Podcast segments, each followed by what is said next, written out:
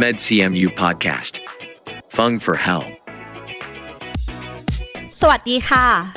ฟ้าธัญลักษณ์สดสวย นักประชาสัมพันธ์ คณะแพทยศาสตร์ มหาวิทยาลัยเชียงใหม่ และนี่คือฟัง for health podcast รายการที่จะมาพูดคุยเรื่องราวของสุขภาพ และแบ่งปันประสบการณ์จากแพทย์ผู้เชี่ยวชาญ ในสาขาต่างๆ ของคณะแพทยศาสตร์ มหาวิทยาลัยเชียงใหม่ เพราะสุขภาพที่ดี เริ่มได้จากตัวเรา สวัสดีค่ะ ฟ้าธัญลักษณ์สดสวย นักประชาสัมพันธ์ คณะแพทยศาสตร์ มหาวิทยาลัยเชียงใหม่ค่ะ ขอต้อนรับทุกท่านเข้าสู่ฟัง For Health Podcast รายการที่จะมาพูดคุยเรื่องราวของสุขภาพ และแบ่งปันประสบการณ์จากแพทย์เฉพาะทาง ในสาขาต่างๆ ของคณะแพทยศาสตร์ มหาวิทยาลัยเชียงใหม่ พอดแคสต์นะคะ เป็นอีกหนึ่งสื่อค่ะที่คณะแพทย์มอชอจัดทำขึ้น เพื่อให้ผู้ที่ชื่นชอบในการฟัง และรักในการดูแลสุขภาพ ได้เข้าถึงข้อมูลที่ถูกต้องในการดูแลตัวเอง และคนที่คุณรักค่ะสำหรับหัวข้อที่น่าสนใจในวันนี้นะคะ เป็นเรื่องของการงดเหล้าเข้าพรรษา ประโยคฮิตที่เราคุ้นหูมานานหลายปีค่ะ แม้ว่าที่จริงหากจะตั้งใจเลิกเหล้าไม่จำเป็นต้องรอช่วงเข้าพรรษาค่ะ แต่ด้วยวันเข้าพรรษาถือเป็นวันสำคัญทางพุทธศาสนา และเป็นจุดเริ่มต้นที่ดี ในการตั้งใจทำความดี ลดละเลิกกับอบายมุขต่างๆนะคะ ก็เกิดประเด็นคำถามบนโลกโซเชียลมากมายนะคะ บางคนก็บอกค่ะ ว่าระยะเวลาเพียง 3 เดือน ตับสามารถฟื้นฟูตัวเองได้จริงหรือไม่ แล้วการเลิกเล่าส่งผลดีอะไรบ้างต่อตัวเองและครอบครัวนะคะ วันนี้ผู้ที่จะมาให้ความกระจ่างกับเรานะคะ ท่านก็นั่งอยู่ตรงนี้กับดิฉันแล้วค่ะ ท่านเป็นอาจารย์หน่วยวิชาระบบทางเดินอาหาร ภาควิชาอายุรศาสตร์ คณะแพทยศาสตร์ มหาวิทยาลัยเชียงใหม่ รองศาสตราจารย์นายแพทย์ธเนศชิตาพนารักษ์ สวัสดีค่ะ คุณหมอ สวัสดีครับ ผมนะครับนายแพทย์ธเนศนะครับ คุณหมอคะเดือนนี้มีหลายคน มุ่งมั่นตั้งใจค่ะ จะงดเหล้าเข้าพรรษา และอยากจะชวนคุณหมอค่ะ มาเล่าให้ฟังว่าข้อดีของการเลิกเหล้ามีประโยชน์อะไรบ้าง แต่ก่อนอื่นนะคะ เรามาทำความรู้จักกับตับก่อน ว่าตับครับผมมีหน้าที่อะไรบ้างคะครับ โดยปกตินะครับตับเป็นอวัยวะที่ใหญ่ที่สุดในร่างกายนะครับ ค่ะก็อยู่ในช่องท้องนะครับค่ะ หลายๆคนลองเอามือคลำดูนะครับ ตับจะอยู่ข้างขวาบนขวาบนขวานะบนคะ ครับผมนะครับถ้าเราคลำตับได้แสดงว่าเรามีความผิดปกติของตับ อุ้ยนะครับไม่โดยเจปอกติทีเราที่ต้องไม่เจคลำตับไม่ได้นะครับ ถ้าคลำตับได้แสดงว่าเริ่มมีปัญหาว่าอาจจะตับโตแล้วตับเป็นก้อนนะครับ อ๋อโดยปกติค่ะ หน้าที่การทำตับเนี่ยแบ่งเป็น 3 อย่างนะครับ ก็คือหน้าที่แรกนะครับ หน้าที่ในการ สร้างเสริมนะครับ สร้างสารที่เกี่ยวกับเรื่องภูมิคุ้มกันนะครับ สร้างน้ำดีช่วยการย่อยไขมันนะครับ เก็บสะสมอาหารนะครับ เมื่อใช้ในยามจำเป็นนะครับ เมื่อเราขาดสารอาหารนะครับแล้วก็ทำลายสารพิษนะครับที่เรากินเข้าไปโดยเฉพาะยาชนิดต่างค่ะๆนะครับรวมถึงเชื้อโรคที่เข้าสู่ร่างกายด้วยนะครับอย่างนั้นโดยสรุปก็คือหน้าที่ของตับมีอยู่ 3 อย่างอย่างที่ได้กล่าวนะครับ คุณหมอคะ ปัจจุบันค่ะประเทศไทยของเรา มีนักดื่ม หรือผู้ที่ชื่นชอบการดื่มแอลกอฮอล์จำนวนมากขึ้นค่ะ คุณหมอพอจะบอกสถิติของเราได้ไหมคะได้ว่าครับมากน้อยแค่ไหนนะรับคะ จากข้อมูลของกองทุนส่งเสริมสุขภาพนะครับสังคมค่ะนะครับ สสสนะครับเราพบว่าประเทศไทยนะครับมีนักดื่มถึง 16 ล้านคน16 ล้านคนครับโอ้ผมโหจำนวนมากซึ่งจำนวนมากนะครับค่ะผมแล้วก็ถ้าถือว่าเป็นการดื่มแบบสังคมนะครับหรือดื่มเป็นบางครั้งอาจจะค่ะเพิ่มขึ้นถึง 30 ล้านคน มีโอกาสเพิ่มครับขึ้นถึงผม30 ล้านแล้วคน16ล้านคนนี่ดื่มเป็นค่อนข้างจะประจำนะครับค่ะโดยเฉพาะบุคคลที่ในช่วงวัยที่มีการดื่มที่เป็นประจำมากที่สุดคือวัยทำงานคืออายุ 35-45 ปีค่ะแต่อย่าลืมนะครับ ในปัจจุบันนี้เด็กๆ หรือวัยรุ่นก็เริ่มมีการดื่มสุราแล้ว โดยเฉพาะในผู้ชายนะครับ เพราะว่าข้อมูลบ่งบอกว่าอายุเกิน 19 ปีก็เริ่มดื่มกันแล้ว ส่วนในผู้หญิงเกิน19 19 ปีค่ะนะครับ อาจจะยังเรียนกันไม่จบยังเรียนค่ะนะครับ ก็อยากเห็นได้ว่าอาจจะไปตามสมัยนี้อาจจะไม่เห็นนะครับ เพราะว่ามีโควิดนะครับค่ะแต่สมัยก่อนอาจจะไปเห็นตามร้านนะครับซึ่งเป็นช่วงกลางคืนเนี่ยลูกค้าส่วนใหญ่ก็จะเป็นเด็กค่ะๆที่อยู่ในช่วงเรียนมัธยมหรือไม่ก็อยู่ในมหาลัยนะครับแต่ผมยังไม่เห็นปฐมนะครับผมเอกเกินไปนะครับ ส่วนเพศหญิงนะครับจะเริ่มดื่มกันอายุ 24 ปีนะครับ อัตราการดื่มนะครับในปัจจุบันยังพบว่า ผู้ชายชอบสันสันๆมากกว่า คือจะมีอาการการดื่มมากกว่าผู้หญิง 5 เท่า ถึงห้าถึเท่างห้าเท่าเลเลยยนะคะนะครับผมโอ้เยอะมากแล้วก็เลยค่ะคุณหมอจากข้อมูลค่ะระบุว่าในประเทศไทยเนี่ยชนิดของสุราที่ดื่มมากที่สุดนะครับลองเดาซิว่าคืออะไรครับผม ชนิดที่ชอบดื่มมากที่สุด คงไม่ใช่เหล้าขาวมั้งคะไม่ใช่แน่ๆเลยครับเบียร์หรือป็นเบียร์เปล่าถูกต้องแล้วครับเบียร์เบียร์ค่ะจะเป็นชนิดหรือชนิดของแอลกอฮอล์ที่ดื่มมากที่สุดของประเทศไทยนะครับค่ะก็เราสำรวจมาพบว่า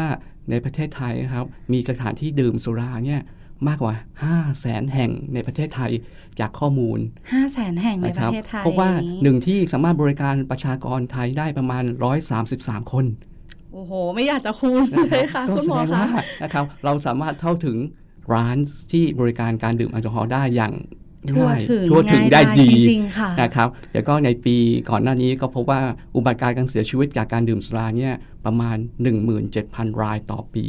นะครับค่อนข้างจะนับเยอะพอสมควรจำนวนมากนะครับอย่างนั้นก็คือคือว่าสุราก็มีความสำคัญกับสุขภาพแล้วก็ค่ะความเป็นอยู่ของประชากรประเทศไทย ซึ่งอาจจะเป็นประเทศที่ชอบสังสรรค์ นะครับชอบมีงานปาร์ตี้เลี้ยงงานบุญนะครับค่ะครับผมก็เหมือนจากที่เราเห็นนะคะ ก่อนที่จะมีสถานการณ์โควิดนะคะ คุณหมอคะก็มีงานอะไรก็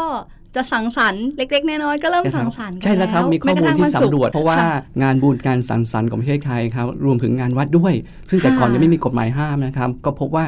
40%ของงานบุญเนี่ยพบว่ามีการดื่มสุราอืมนะครับงานสังสรรค์นะครับ ก็จะว่าคนไทยมีนิสัยร่าเริงจริงๆ นะครับครับผมค่ะแล้วสำหรับระยะเวลาในช่วง 3 เดือนที่หลายคนนะคะ ตั้งใจที่ว่าจะงดลงและจะเริ่มจากการที่ดื่มทุกๆวันนะคะ คุณหมอคะ ตั้งใจมุ่งมั่นอยากจะลดละเลิกในช่วงเข้าพรรษา ก็เกิดประเด็นคำถามค่ะว่า กินมาตั้งนานและแล้วมาลดเพื่ออะไร หลายคนก็บอกว่าตับมันฟื้นตัวได้นะครับผมค่ะว่าช่วงเวลา 3 เดือน ถ้าเราไม่ดื่มแอลกอฮอล์เลย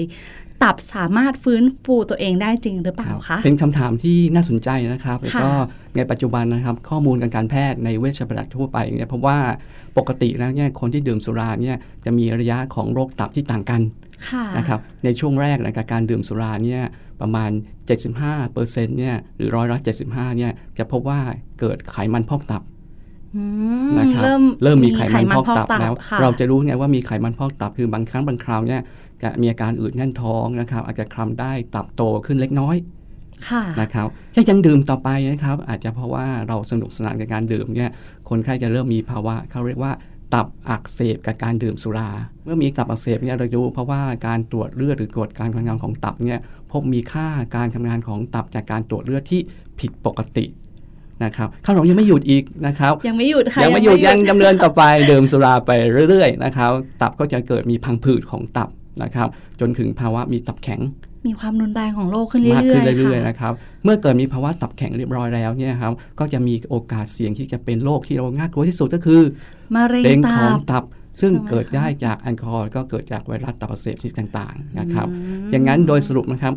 75%ของผู้ที่ดื่มแอลกอฮอล์เนี่ยก็เกิดมีภาวะไขมันพอกตับค่ะ30%จะมีอาการของการเกิดตับอักเสบนะครับค่ะ5%จะเกิดมีภาวะตับแข็ง แล้วก็มีโอกาสที่จะเกิดมะเร็งของตับได้ด้วย ส่วนคำถามที่ถามว่าเราหยุดดื่มสุราแล้วเนี่ยค่ะมันจะช่วยได้ไหมค่ะข้อมูลยืนยันว่านะครับก่อนที่เราจะมีภาวะตับอักเสบหรือเราอยู่แค่ในช่วงที่มีไขมันพอกตับในการระหยะยุดแรกในนะคะระยะแรกณหมอครับะผม การหยุดดื่มสุราที่เคยดื่มเป็นประจำแล้วเนี่ยประมาณ 4-6 สัปดาห์ หยุดดื่มสุรา สามารถทำให้ภาวะไขมันพอกตับเนี่ยกลับมาเป็นสู่ปกติได้ อย่างนั้นค่ะก็สอดคล้องกับคำถามที่ถามว่า เราสามารถหยุดการดื่มสุราเพื่อให้ตับมันฟื้นฟูได้ไหมได้ได้แต่ถ้าะบุคคลรายนั้นดื่มสุราจนเป็นเรื้อรัง เกิดมีภาวะตับแข็งอาจจะยังกลับมาไม่ได้ แต่การลดดื่มสุราก็สามารถช่วยการทำงานของตับให้ดีขึ้นค่ะอย่างนั้นถึงแม้ว่าคนไข้จะมีภาวะของตับเป็นอยู่ในช่วงไหน การลดดื่มสุราก็จะเป็นสิ่งที่ดีที่สุดสำหรับผู้ป่วยที่เป็นโรคตับกับการดื่มสุราค่ะครับผม คุณหมอคะช่วยตอกย้ำอีกนิดนึงค่ะว่า การเลิกเหล้ามีข้อดีอะไรบ้างนะคะครับผมการเลิกสุราการดื่มสุรานะครับก็มีข้อดีนะครับข้อดีทั้งจากตัวบุคคลที่เลิกดื่มค่ะนะครับข้อดีของครอบครัวนะครับ ครอบดีของประเทศชาตินะครับค่ะข้อดีของคนที่เลิกดื่ม หรือละเลิกการดื่มสุราก็คือหนึ่ง นะครับมีสตังค์แน่ๆเลยข้อแรกทุกนี้ต้องสตังค์ไว้ก่อนเนี่ยนะครับไม่เปลืองสตังค์ไม่เปลืองสตังค์แล้วในค่ะการดื่มนะครับค่ะเดี๋ยวก็อยู่ที่บ้านนะครับ ก็ไม่สามารถที่จะไปใช้สตังค์ในการซื้อสุราหรือไปสังสรรค์ได้ก็ประอหยัย่างดนั้นประหยัดเลยครับขึ้นเอาค่ะเป็นค่าเทอมของลูกนะครับค่ะค่าอาหารได้นะครับในช่วงที่มีภาวะโควิดด้วยนะครับค่ะอย่างที่ 2 คือการเลิกดื่มสุรานะครับอย่างที่แจ้งไว้ประมาณ 4-6 สัปดาห์ จะทำให้เซลล์ตับฟื้นฟูได้เขาเรียกว่าให้ ตับมีเวลาพักค่ะนะครับหรือวันพักของตับนะครับตับก็จะทำงานเป็นปกติดีทำให้สุขภาพของผู้เลิกดื่มสุราเนี่ยกลับมาแข็งแรงเหมือนเดิมได้ ถ้าค่ะยังไม่มีภาวะตับแข็ง อีกข้อหนึงคือเกี่ยวเรื่องครอบครัวค่ะนะครับ เมื่อการเลิกดื่มสุราปัญหาครอบครัวก็จะน้อยลงไปค่ะนะครับมีสามารถใช้ชีวิตอยู่ในเวลากลางคืนกับครอบครัวมากขึ้น มีความอบอุ่นมีความมากมากขึ้ขึ้นนนะครับมีค่ะสายใยรักมีความสัมพันธ์ในครอบครัวที่แน่นเข้มแฟแข็งแน่นแฟนนมากข้อสุดท้ายคือสำหรับประเทศชาตินะครับ ก็ค่ะอุบัติการณ์การเกิดอุบัติเหตุจากการดื่มสุราก็จะลดลง จากที่เยอะมากเลยใช่ไหมรัคะบทุกวันนี้เพราะตอนนี้มีเคอร์ฟิวด้วยใช่ไหมครับค่ะไม่มีการขายสุราหรือจำหน่ายสุราครับอุบัติเหตุที่เกิดจากการดื่มสุราที่ไปขับรถเมาแล้วขับค่ะนะครับขับแล้วไม่กลับอะไรพวกนั้นนะครับ ก็จะลดลงเกิดอุบัติเหตุบนท้องถนนนั่นเองนะคะเพราะว่าปัจจุบันก็มีกฎหมายนะครับ เพราะว่าผู้ที่ดื่มสุราแล้วมีปริมาณแอลกอฮอล์มากกว่า 50 มิลลิกรัมเปอร์เซ็นต์ในสายโลหิตนะครับค่ะจะพบว่าจะผิดกฎหมายนะครับมีโทษทั้งจำทั้งปรับอืม นะครับครับผม ก็เห็นข้อดีมากมายเลยนะคะ ทั้งต่อตัวเอง ครอบครัวประเทศชาติด้วย ยิ่งในสถานการณ์อย่างเงี้ยค่ะ คุณหมอคะเรามีโรคระบาดโรคโควิด -19 ใช่ครับะครับครับผมก็ทำให้ทุกคนเนี่ยมีความเครียดหลายหลายอย่างค่ะ เข้ามาในครอบครัวนะคะ หลายคนอาจจะเลือกวิธีการดื่มค่ะ ก็นัดเพื่อนๆดื่มบ้างครับผมก็ยิ่งเกิด cluster กลุ่มใหม่ใช่แล้วครับทำให้ครับผมีโอกาสติดเชื้อมากขึ้น ตรงเนี้ยค่ะสำหรับผู้ที่ ดื่มสุราเนี่ยค่ะหรือว่าเข้าไปรวมตัวเนี่ยมีโอกาสได้รับเชื้อโควิด -19 มากขึ้นนี่ใช่เลยนะคะ เป็นคำถามที่สำคัญมากเลยครับ เพราะว่าปัจจุบันเนี้ยครับ new case ของเรามีเคสใหม่ที่มากขึ้นเรื่อยๆนะครับก็มีความสัมพันธ์กับการดื่มสุราด้วยนะครับค่ะเพราะว่าไวรัสโควิดนะครับอยู่กับเรามาเกือบ 2 ปีแล้วใช่นะครับค่ะแต่ก่อนเราบอกว่าเป็นไวรัสใหม่ๆนะครับปัจจุบันเราเริ่มคุ้นเคยนะครับค่ะเริ่มการคุ้นเคยด้วยการนะครับห่างไกลกันนะครับ ล้างมือใส่หน้ากากนะครับ เพื่อป้องกันการติดเชื้อค่ะเพราะว่าเมื่อเวลามีการสังสรรค์กันนะครับ มีการดื่มสุรานะครับ ก็จะมีการเฮฮาปาร์ตี้ค่ะ นะครับก็เราจะดื่มสุรากันห่างกันประมาณ 1-2 เมตร คงไม่สนุกไม่มีการเว้นระยะห่างแล้วนะถูกต้คะองรับคงมาดื่มใกล้ๆกันนะครับบางครั้งเมื่อเรามีสติที่ไม่ค่อยดีกับการดื่มสุรามีการเมานะครับ ก็แก้วน้ำอะไรที่เราสัมผัสการมีการไอการจามใกล้ ๆ กัน ก็จะมีโอกาสที่จะติดเชื้อได้มากขึ้นเขามีข้อมูลนะครับ เพราะว่าการดื่มสุราเนี่ยเพิ่มการติดเชื้อได้มากขึ้นถึง 2-3 เท่าค่ะซึ่งในปัจจุบันเนี่ยอาจจะมากขึ้น เพราะแต่ก่อนเนี่ยเป็นไวรัสโควิด สายพันธุ์ปกติ ในปัจจุบันเนี่ยครับมันเป็นไวรัสที่กลายพันธุ์นะครับค่ะเดลต้าเบต้านะครับค่ะอย่างนั้นโอกาสที่จะเกิดการติดเชื้อกับการที่จะสัมผัสใกล้ชิดกันนะครับ ก็จะมีโอกาสมากขึ้น นะครับในปัจจุบันบางคนเชื่อว่าเดินผ่านการมีโอกาสติดเชื้อเดลต้าได้แล้วค่ะอย่างนั้นนั่งนั่งดื่มสุราในวงเดียวกัน ผมว่ามีโอกาสมากขึ้นแน่ๆแต่ยังค่ะไม่มีข้อมูลนะครับ โดยการติดเชื้อเนี่ยครับอย่างหลาย ๆ คนสงสัยว่าเราจะติดเชื้อได้อย่างไรนะครับค่ะการติดเชื้อนี้ติดเชื้อจากลมหายใจอืมนะครับลมหายใจลมหายใจเป็นค่ะดรอปเบรดนะครับเดี๋ยวเราหายใจสูดดมเอาลมหายใจของผู้ป่วยเข้าไป ที่ค่ะหาพูดนี่มีการติดเชื้อนะครับเดี๋ยวก็อีกเรื่องหนึงนะครับคือเชื้อมันสามารถอยู่ในภาชนะที่เราจับได้มีสารคัดหลั่งได้อยู่นานเป็นเกือบ 3 วัน งั้นก็อย่าลืมนะครับ วงสุราการเราดื่มแค่คืนเดียวนะครับ เราก็จะมีโอกาสติดเชื้อได้ ไม่ว่าจะเกิดจากไอตัวลมหายใจที่เราใกล้ชิดกันค่ะโดยไม่ใกล้การปิดหน้ากากสวมหน้ากาก นะครับเพราะการดื่มสุรานี่เราไม่สวมหน้ากากอยู่แล้วใช่นะคค่ะรับไม่แล้วก็ไม่จะมีมีการสวมสัมผัสหน้ากากกับแก้วน้ำที่มีน้ำรงน้ำลายค่ะมีสารคัดหลั่งที่เกิดจากการหายใจนะครับ ก็จะมีโอกาสมากขึ้นนะครับค่ะผมเพราะฉะนั้นนะคะ ช่วงเวลา 3 เดือนที่หลายคนตั้งใจ และบวกกับช่วงที่มีเคอร์ฟิวครับผมหรือว่าสถานการณ์โควิดที่ทำให้เราไปพบปะสังสรรค์กันไม่ได้เนี่ย ถือว่าเป็นจุดเริ่มต้นที่ดีค่ะ ใช่แล้วครับ เป็นจุดเริ่มต้นที่ดีครับ คืออาจจะไม่จำเป็นก็ไปสังสรรค์นะครับ ถึงแม้จะมีเคอร์ฟิวอยู่ที่บ้านก็ช่วยอย่าซื้อหรือดื่มสุราที่บ้านเองค่ะนะครับเพราะว่าจะมีโอกาสเสี่ยงที่จะทำให้เกิดมีโรคเกี่ยวกับตับได้มากขึ้น คนที่ดื่มสุราเนี่ยครับมีโอกาสความรุนแรงของโรคโควิดได้มากขึ้นค่ะนะครับมีอาการการตายจากโรคโควิดได้มากขึ้นถึง 1.7 เท่าอืมเดี๋ยวก็มีความรุนแรงของโรคจากการเกิดการติดเชื้อโควิดได้ถึง 8 เท่าสำหรับบุคคลที่ดื่มสุรา นะครับค่ะคนที่เป็นโรคตับนะครับมีโอกาสการเสียชีวิตได้มากขึ้นนะครับ จากการที่จะมีการติดเชื้อไวรัสตับไวรัสโควิดนะครับครับผม ยิ่งฟังก็ยิ่งรู้สึก ถึงผลเสียซะมากกว่าข้อดีที่แทบจะหา หาไม่มีเลยนอกจากคลายเครียดใช่แล้วซึ่งอาจจะเป็นครับผมการคลายเครียดชั่วคราวเท่านั้นนะคะครับปัญหาก็ยังอยู่นะครับแบบอยู่แน่ๆครับอยู่แน่ๆหายเมามาคงยังมีปัญหาอยู่แน่ๆหรืออาจจะมีปัญหาที่มากขึ้นกว่าเดิมนะครับเพราะอาจต้องไปตรวจ swab test นะครับเพราะว่าเราสัมผัสใกล้ชิดกับบุคคลอยู่ในวงที่หนึ่งนะครับค่ะถ้าเราถือว่าเป็นวงยางตื่นเวลาก็เป็นวงที่หนึ่งแน่ๆนะครับค่ะต้องโดน swab นะครับก็งานงานก็อาจจะเสียไปด้วย เพราะว่าหลังจากการ swab แล้วก็ต้องมีการกักตัวอืม นะครับอีกคำถามหนึ่งนะครับที่เคยถามจากผู้ป่วยนะครับ เพราะว่าการที่เราดื่มสุราเนี่ยเราจะไปฉีดวัคซีนโควิดได้หรือเปล่าค่ะซึ่งในช่วงนี้โอ้น่าสนใจรัฐบาลนะครับมากๆเลยค่ะจะมีแนวโน้มให้สนับสนุนให้คนไปฉีดวัคซีนโควิดกันนะครับ มีข้อมูลนะครับแต่ไม่มีหลักฐานยืนยันพบว่า